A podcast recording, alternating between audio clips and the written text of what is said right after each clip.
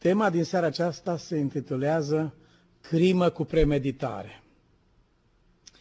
Ați observat că în, în justiție, în momentul în care o faptă este calificată, îi se adaugă de obicei un, o titulatură. Îi se dau niște circunstanțe agravante, spune omor deosebit de grav, spre exemplu, sau altuia îi spune omor prin imprudență. Asta calificând modul în care o crimă a fost comisă. În cazul nostru, Haman nu se nu îl omoară, nu încearcă să-l omoare pe Mardoheu sau nu uh, ajunge la el printr-un accident, ci este o planificare cu minuțiozitate, cu sadism și cu sânge rece. Și la planificarea aceasta participă soția lui Zereș și participă prietenii lui care au fost invitați. Ei discută cum să-l omoare pe omul acesta. Înaintea lui Dumnezeu, în ciuda proverbului acestuia țărănesc, nu există păcat și păcățel, ă, înaintea lui Dumnezeu se are în vedere și se știe, Dumnezeu ține cont de scop, de motiv, de intenție, de circumstanțele în care un păcat a fost comis. Dumnezeu ține seama de acest lucru. Este o mare diferență între păcatul lui Anania și Safira, păcat premeditat, plănuit, discutat acasă, hotărât de amândoi, uite cum facem să fentăm pe Duhul Sfânt al lui Dumnezeu. Este o mare diferență între păcatul lor și șirul de păcate al tânărului persecutor, al lui Pavel. Dumnezeu ține cont. Diferența de la un păcat premeditat la un păcat comis, cum spunea Pavel, din neștiință am lucrat în necredință, diferența aceasta este destul de mare și califică pe fiecare om într-o categorie deosebită în funcție de aceste lucruri. Plănuirea uh, uciderii lui Mardoheu s-a făcut în deplină cunoștință de cauză. Au fost puse la cale metode prin care ea să poată fi adusă la împlinire.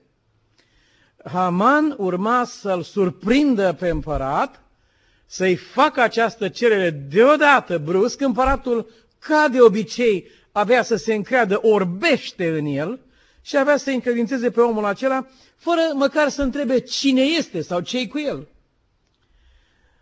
Înțeleg acest lucru din faptul că el a fost în stare să dea un popor întreg fără să știe nici măcar cine este, fără să știe ce naționalitate este soția lui și fără să știe ce era în spatele planurilor pe care Haman le prezentase împăratului ca fiind spre binele împăratului ca fiind spre progresul Imperiului.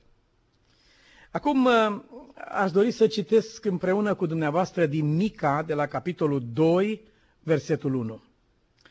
Vai de cei ce cugetă nelegiuirea și făuresc rele în așternutul lor, când se crapă de ziua, înfăptuiesc această nelegiuire dacă le stă în putere.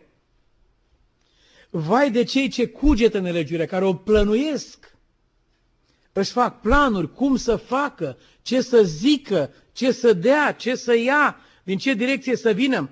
Vai de cei ce cugetă la astfel de lucruri, care făuresc în așternutul lor planuri rele cum să aducă la îndeplinire ceea ce și-au pus în minte. Este ceea ce Dumnezeu condamnă cu fermitate și prin care ne îndeamnă pe toți în această seară să ne dăm foarte bine seama de pericolul cumplit care ne paște atunci când stăm să plănuim să facem un rău. Lasă uneori urme de neșters în conștiința noastră, în viața noastră. Este diferență mare. O să aflăm uh, în seara aceasta că unul dintre cele mai mari păcate cunoscut în istorie, atât de bine cunoscut în istorie, unul dintre cele mai mari păcate, care astăzi este folosit ca scuză pentru milioane de alte păcate, a fost comis de un om fără ca el să fi plănuit acest lucru. În timp ce acesta este minuțios plănuit.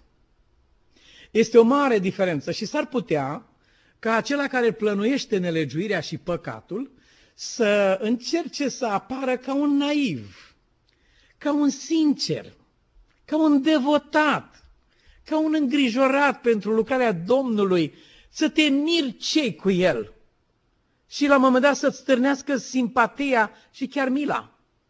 Dar când Dumnezeu știe că s-au făcut planuri, s-a discutat la masă, ce facem, cum facem, din ce direcție venim, spunem așa, zicem așa, când fiecare cuvânt este așezat cu grijă acolo ca să țintească undeva, este o mare deosebire.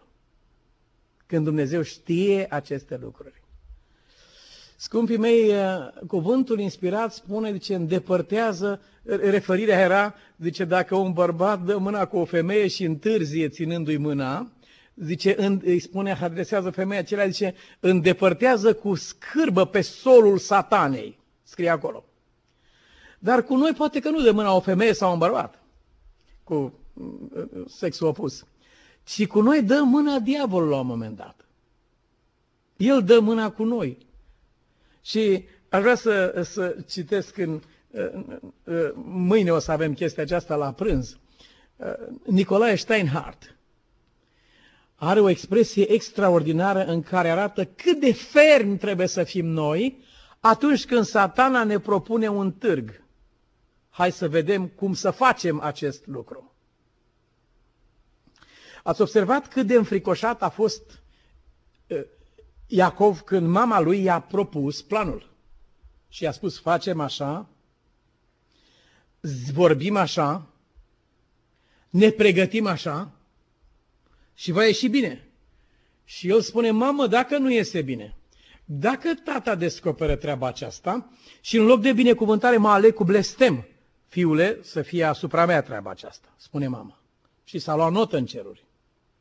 Așa ce a spus ea, așa s-a întâmplat. Niciodată nu l-a mai văzut. Aceasta a fost consecința. Ați observat în capitolul precedent, în capitolul 5, cum uh, soția Zereș și prietenii i-au zis să se pregătească o spânzurătoare înaltă de 50 de coți. Se pare că vreo 26 de metri însemna treaba asta. Trebuie că au găsit un brad nemaipomenit ca să face așa ceva la așa înălțime. Și se pare că Înălțimea acestei spânzurători reprezenta ura pe care el o avea în suflet împotriva omului acestuia. Dar răspui întrebarea, de unde atâta ură într-un om împotriva altui om? Pentru ce? ce la mijloc, de fapt?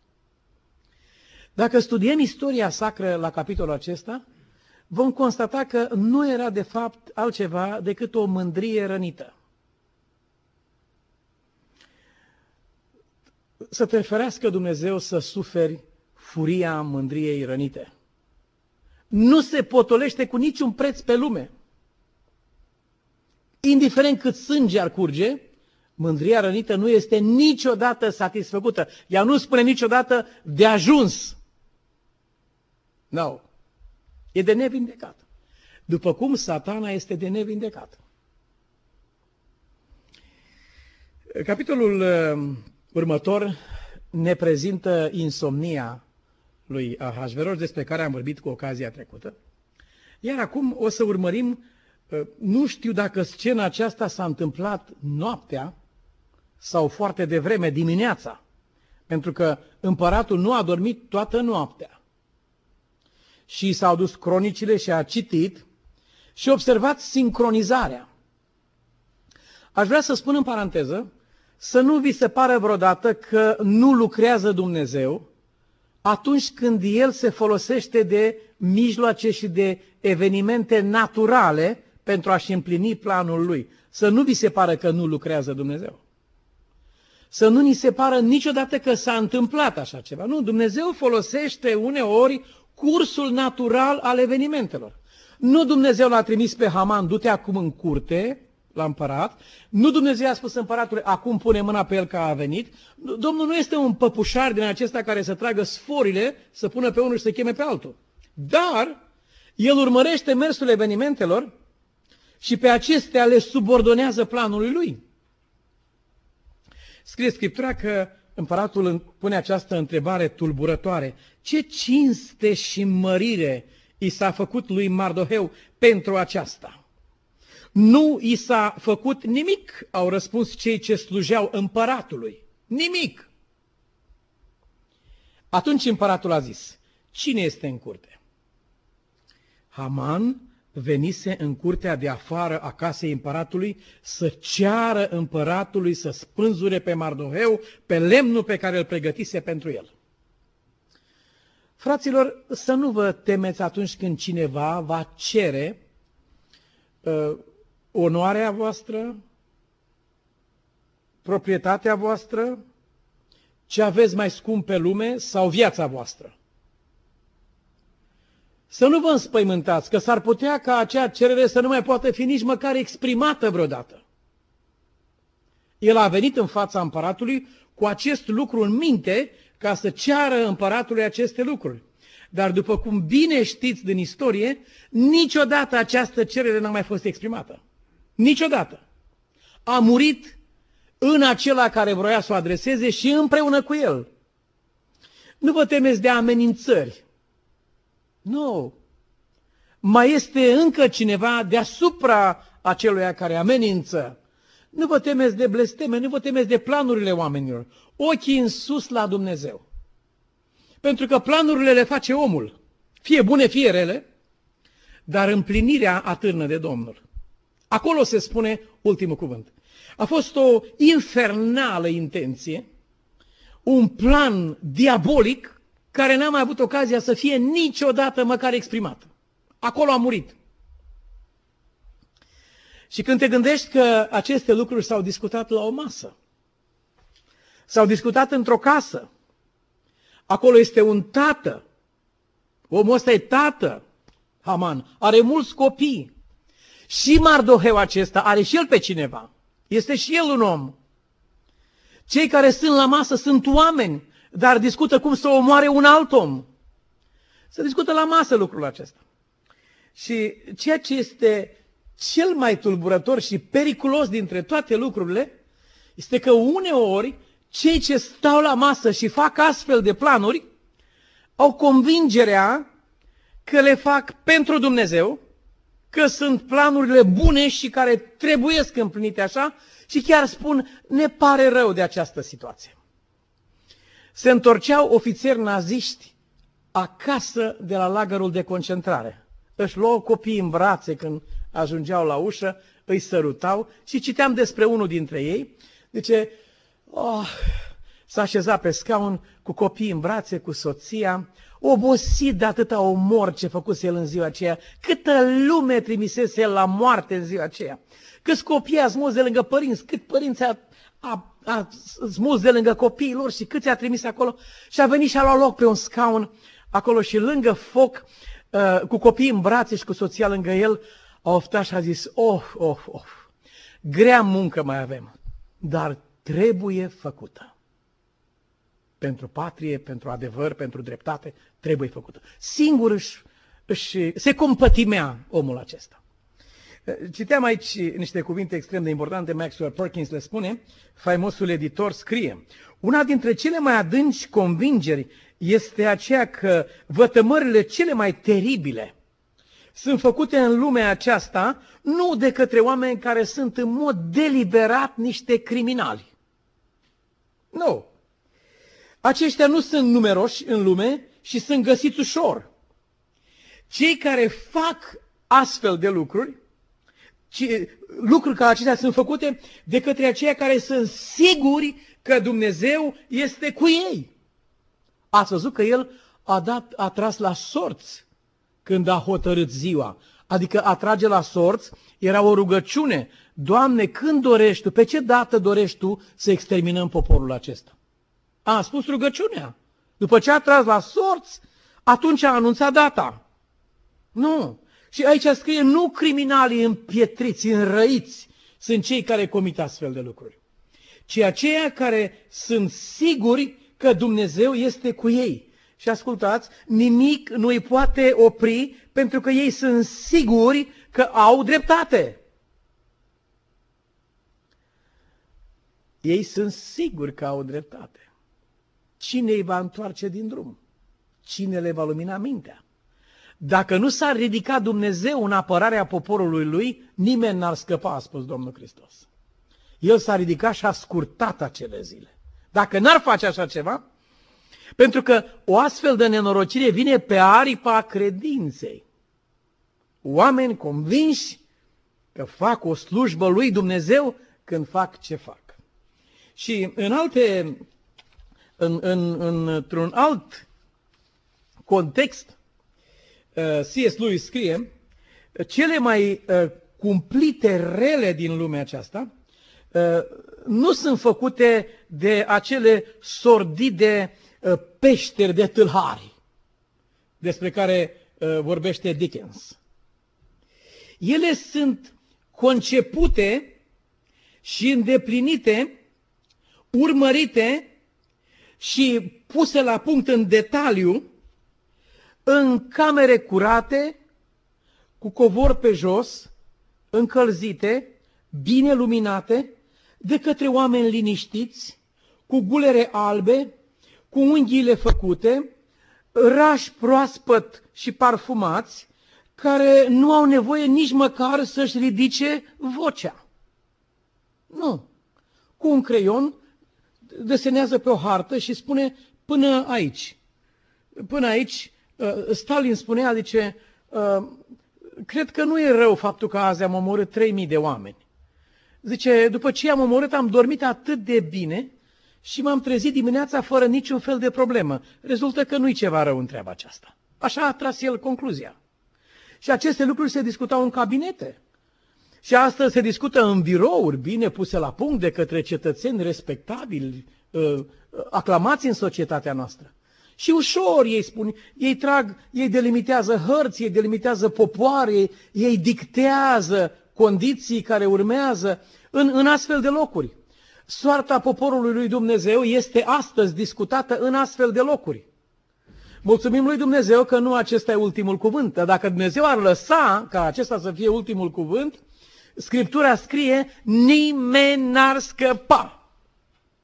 Nimeni n-ar scăpa dacă n-ar interveni Dumnezeu. Dar El întotdeauna îl lasă pe om să-și uh, explice planul, să-și îl prezinte, îl lasă să înainteze în planul lui până la un punct și așa cum în cartea lui Iov s-a spus, până aici vii și mai departe nu mai treci, exact așa cum scrie acolo în carte, la fel se întâmplă și în aceste lucruri.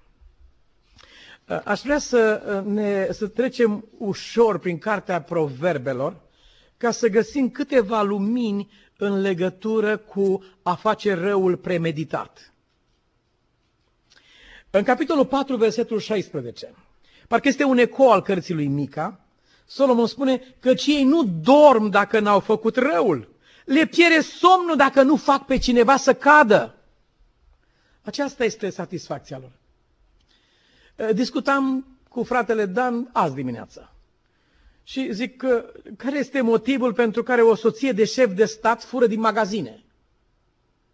Care e motivul pentru care o actriță care este extrem de bogată fură din magazine, este prinsă cu mărunțișuri în lenjeria intimă și arestată, pozată? Care e motivul pentru care se întâmplă așa ceva? Soția șefului de stat ce se întâmplă? N-a primit pensia sau care, care e situația? Nu are bani de, să plătească. De ce fură? Nu. Persoanele acestea nu fură din lipsă. Fură din cauza unei adicții proprii la propria lor adrenalină. Tensiunea mare, uh, furtul și uh, satisfacția că n-a fost prins și tensiunea pe care o dă uh, ieșirea prin fața camerei cu obiectul în buzunar și când iese afară, nivelul adrenalinei este foarte ridicat. Data viitoare trebuie să facă o acțiune și mai îndrăzneață și mai periculoasă. Adrenalina va fi și mai sus de această dată. Criminalul Uneori o omoară fără niciun motiv. De ce l-a omorât pe omul ăsta întrebat în tribunal? Nu știe de ce l-a omorât. Pur și simplu din cauza adicției acesteia la propria adrenalină. De aceea scrie în proverbe, oamenii ăștia nu dorm dacă n-au făcut răul, le pierde somnul dacă nu fac pe cineva să cadă. Sunt cetățeni care nu văd cu ochi buni liniștea din biserică. Eu am fost însoțit în viața mea de astfel de oameni. Am fost însoțit pe tot drumul. Ei nu văd cu ochi buni. De fiecare dată căutau să mă înfricoșeze fie pe mine, Păi, nu, ia-ți bagajul, mută-te, pleacă de aici, frățioare, nu știi ce, știi ce au pus ăștia la cale? Băi, mai bine, du-te acum, băi, cât, cât să mai poate. Băi, du-te, vezi, du-te în poartă pe coasta aia altă, vezi ce faci. Vezi de genul acesta mi-aduceau mie? Și le-am spus, învățat, am învățat o vorbă de la fratele Cotruță, i-am spus, zic, măi, frate, aș vrea să-mi fie frică, de uite, nu mi se face frică deloc de treaba aceasta. Dacă nu reușea să mi se facă frică, mergeau la cei de la biserică. Fraților, până la alegeri, la alegeri pulberea, toți ăștia sunt hotărâți, vor să se ridice în biserică, să facă așa pe dincolo. Nu s-a întâmplat nimic niciodată timp de 8 ani, cel puțin într-una dintre bisericile unde am slujit. Dar am fost însoțit de oameni de aceștia. Nu au somn dacă nu fac pe cineva să cadă. Nu se simt bine dacă o adunare funcționează bine. Oh, nu, nu, nu se poate. Pe dedesubt sunt ceva rele. Nu cade azi, cade mâine. Trebuie să cadă neapărat. Nu sunt mulțumiți. Cum aud că s-a întâmplat ceva? Ah, în sfârșit ai auzit. Gata. Ah, i-a venit și lui hrană sufletească. E mulțumit. Telefonul, e mail anunță vestea bună din om în om, peste tot, în sfârșit. Cartea Proverbelor spune astfel de oameni, la astfel de oameni le pierde somnul dacă nu fac pe cineva să cadă. Adevărata neprihănire scrie Proverbe 11 cu 19, duce la viață, dar cel ce urmărește răul găsește moartea. O să vedem cu cine se întâlnește omul acesta care a pus la cale răul, cu familia lui și cu prietenul lui. Au stat la masă și au discutat, au pus detalii la punct. Cum facem? O să vedem cu cine se întâlnește. Biblia spune că acela care stă la masă și plănuiește rău, se întâlnește cu moartea până la urmă. Și acest lucru e valabil și pentru Hitler, e valabil și pentru Stalin și pentru oricare altul. Indiferent ce mare potentat de pe pământul acesta. Indiferent cum îl cheamă și câte coroane are pe cap, nu va putea niciodată să evite adevărul textului acestuia. Se va întâlni cu moartea. Fraților, cum spuneam la început, eh, crimele sunt calificate diferit într-un tribunal. Există circunstanțe agravante și circunstanțe atenuante. Există omor cu premeditare, există omor prin imprudență sau prin neglijență. Sau... Dumnezeu deosebește între aceste lucruri. O să fim surprinși în seara aceasta citind un text din Psalmul 86, 66 cu versetul 18. David face referire aici la păcatul lui. Și el spune așa. Dacă aș fi cugetat lucruri nelegiuite în inima mea, nu m-ar fi ascultat Dumnezeu. Ce concluzie trageți de aici? Trag concluzia că este o mare diferență între păcatul lui și un alt păcat. Același păcat făcut de un altul. El spune, eu nu am plănuit să fac așa ceva. Eu nu am ieșit să iau nevasta lui Urie Hetitul. Eu am ieșit pe acoperișul palatului, am gândit să am un moment de odihnă sau de relaxare sau de lenevie, probabil, după amiază. Dar nu mi-a trecut prin cap așa ceva. Nu m-am dus cu gândul acesta. Când am chemat-o, nu m-am gândit la așa ceva. N-am crezut niciodată că se va sfârși aici. Dar spune el, dacă aș fi cugetat așa ceva, aș fi pus la cale, mă duc să fac asta, mă duc să fac cealaltă, să văd cum întind o cursă, să văd ce pot să fac. Dacă puneam la cale așa ceva, Dumnezeu nu m-ar fi ascultat. Dar spune el, nu am cugetat acest lucru. Aș vrea să vă gândiți o clipă și să-mi spuneți dacă, dacă sunteți de acord cu ce scrie el aici în psalm. Sunteți de acord cu ce scrie el aici în psalm? Nu ești de acord. Crezi că nu se poate treaba aceasta. Crezi că omul a făcut un plan în direcția aceasta. S-a dus pe acoperiș și a zis, domne, am nevoie de cineva sau vreau să prim pe cineva, uite, ia să o prim pe asta. Bineînțeles. Bineînțeles. Dar uh, ce scrie aici în psalmul acesta este susținut de un argument foarte solid. Uitați-vă la el în momentul în care vine prorocul Nathan și îi spune povestea. Un om avea 100 de oi, unul, sau 1000 de oi, unul avea o mielușică și uite, a luat mielușa omului și a tăiat-o. Și David izbucnește, explodează. Și a spus, merită să moară omul ăsta. Dovadă că el nu știa că e el. El nu știa că e el. Unul când face așa ceva cu un plan din ăsta în minte, în clipa când unul zice ceva, o, ai vorbit de mine în predica aia. Ai zis de mine, mi-ai spus mie, m-ai atins pe mine. Pentru că omul de fapt are, are carne vie, e pielea ruptă într-o zonă anumită și, și vântul dacă bate înspre el, gata, îl doare. David nu pricepe nimic. El hotărăște sentința pe loc. Este vrednic de moarte cine a făcut așa ceva. Și Nathan trebuie să-l trezească și a spus, omule, tu ești omul acesta. Ah, zice el, am păcătuit împotriva lui Dumnezeu. Ce am făcut? Acolo s-a trezit din nebunia lui. Acest lucru nu scuză pe nimeni. Dar vreau să spun că faptul că nu se face diferență între un păcat făcut cu premeditare și unul făcut prin imprudență sau printr-un accident ca acesta, uh, lucrul acesta a dus la păcătuire milioane de oameni în istorie, care și-au îngăduit aceleași lucruri, gândind că la Dumnezeu merge, cum a mers lui David. David a spus, n-am făcut nimic bun, am păcătuit. E posibil să discut la un moment dat cu un om beat, deși n-a băut alcool. Dar e beat. Fie că e beat de griji, fie că e beat de nebunia. Aștepți până când se trezește. Uneori ia o viață. Se trezește de-abia bătrân un om. Dacă se trezește. Alții trec din brațele beției în brațele morții. Nu se mai trezesc niciodată.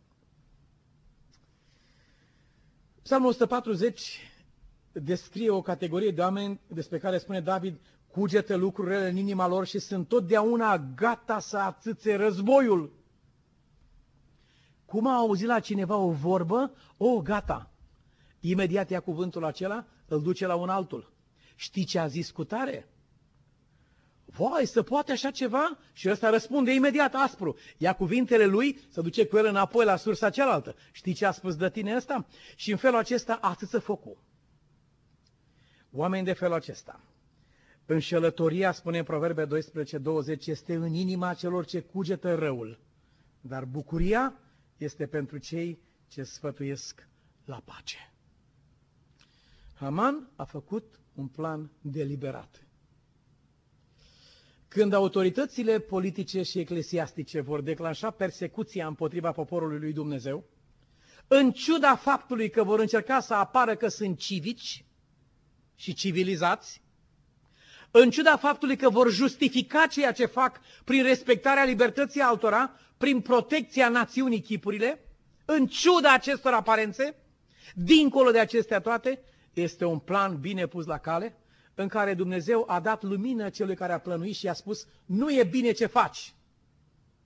Și va fi îngăduit să meargă până acolo unde Dumnezeu a hotărât. Dragii mei, sunt păcate pe care le acuzăm în această lume și le denunțăm. Dar nu cumva un astfel de sindrom ne paște și pe noi. Nu cumva este un mic haman în fiecare dintre noi. Nu cumva când spun niște cuvinte îmi fac niște planuri. De ce zic așa? L-am întrebat pe un prieten. De ce ai scris cuvintele acestea? Și mi-a spus, păi da, nu se înțelege? Zic, nu se înțelege. Și știi că nu se înțelege foarte bine. Și le-ai scris ca să nu se înțeleagă foarte bine.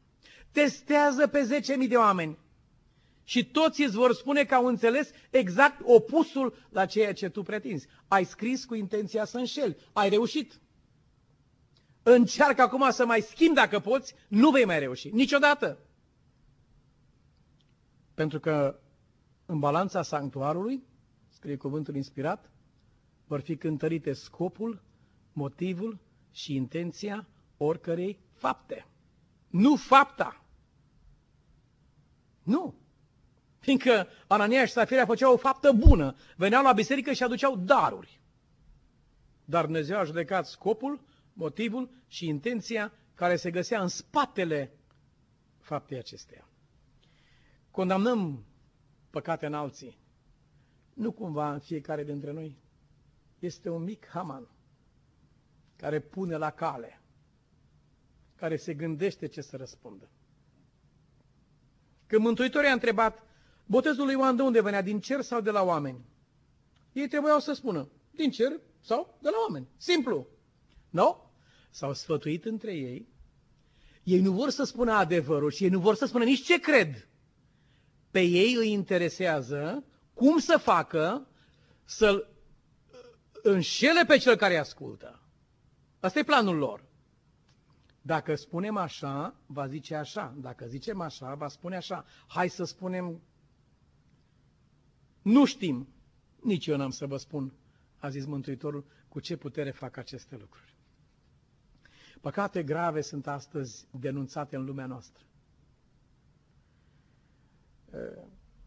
Și se pune întrebarea, pot fi mântuiți astfel de oameni pervertiți sexual sau pot fi mântuiți astfel de oameni? Dar un autor întreabă mai departe, zice, ce ar fi să punem aceeași întrebare și în dreptul următoarelor categorii? Poate unul care practică bârfa sau care practică denigrarea sau care bea, poate unul ca acesta să fie mântuit? De ce am pune răutățile acestea în fața lumii, în timp ce altele domesticite printre noi se lăfăiesc liniștite, stau la adăpost, nemustrate, nedate afară, neexcluse din viața noastră? Stau cu minți, au devenit adoptate. Uh, mi-a plăcut foarte mult uh, câteva cuvinte ale lui Sidney Harris.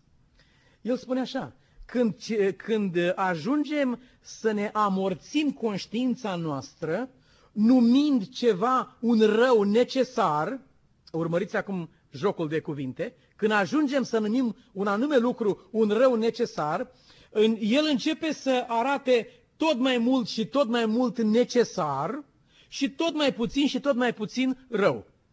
Un rău necesar devine tot mai necesar și tot mai puțin rău, până când în final este domesticit. Dacă răul ar fi doar în oamenii din jurul nostru. Atunci, ă, simplu, spune Solzhenitsyn în cartea sa, Arhipelagul Gulag, ă, dacă rău ar fi în anumiți oameni, Zice, i-am izolat pe toți, i-am strânge undeva și i-am lăsat acolo cu viața lor și cu răul lor. Dar ce se poate face, spune el, atunci când răul este în fiecare inimă în parte? și când linia care desparte binele de rău trece chiar prin inima fiecărei ființe omenești. Cine ar fi binevoitor să-i se ia o parte din inima lui? Primejdia aceasta ne paște pe toți. Am auzit pe cineva strigând în biserică, oh, fraților, cine a păcătuit cu voia a terminat. N-am avut răbdare până s-a terminat, am ridicat mâna și zic, am o întrebare vorbitorul de astăzi, care este azi la Învon, a păcătuit cu voia acest om sau nu? I-am spus chiar lui, care era acolo. S-a fâstăcit bătrânul. S-a fâstăcit. El vroia să aplice legea aceasta la toată lumea în afară de el. Și am spus, primul căreia îi se va aplica această lege, ești tu. Dacă răul ar putea fi separat, Citeam că uh, Sir George Adam Smith, când uh, a urcat în Alpii suedezi, pe unul dintre cele mai înalte vârfuri, Weisshorn, trăind momentul acela de extraordinară înălțare, în mijlocul unei furtuni sălbatice, împreună cu însoțitorul lui, își scălda privirile și își bucura sufletul în faptul că a atins ținta. Și în momentul acela de, de extaz, de exaltare, scrie aici că a sărit în sus. Sărind în sus, o pală de vânt l-a lovit atât de tare, încât a fost gata să-l arunce în cumplita prăpastie de gheață care se deschidea chiar la picioarele lor ca un abis nesfârșit. Călăuza care a fost acolo a înfipt mâinile în el, l-a tras la pământ și a strigat, pe genunchi, domnule, pe genunchi. Aici nu poți să fii sigur decât pe genunchi. și așa să ne ajute Dumnezeu și pe noi. Amin. Vă invit la rugăciune. Tată, îți mulțumim pentru cuvântul pe care Tu ne l-ai dat în această seară și pentru îndemnul pe care l-ai pus în inima noastră să venim înaintea Ta. Tată, te rugăm să ne ajuți în lupta vieții și a credinței, să putem avea ochii deschiși și încredere de plină în Dumnezeu pe calea aceasta, în așa fel încât să nu stăm niciodată să cugetăm și să făptuim răul. Te rugăm să ne ferești, Doamne, de plaga aceasta cumplită care lasă urme adânci în sufletele oamenilor. Fă, Tatăl nostru, ca mai degrabă să cugetăm la cuvântul Tău, așa cum Mântuitorul nostru făcea întotdeauna. Chipul Tău și bunătatea Ta să fie hrana sufletului nostru. Păzește-ne, Doamne Dumnezeul nostru, de tot ceea ce ar cere participarea voinței noastre. Fă ca ea să fie pusă în totul de partea Ta.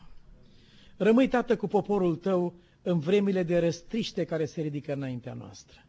Nori negri și tot mai grei se ridică pe cerul lumii noastre, Tată. Puteri extraordinare se unesc astăzi împotriva numelui Fiului Tău.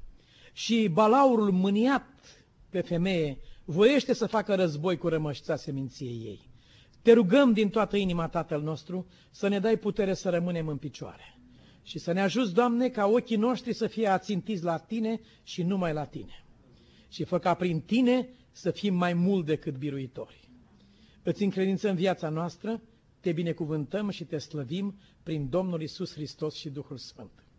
Amin.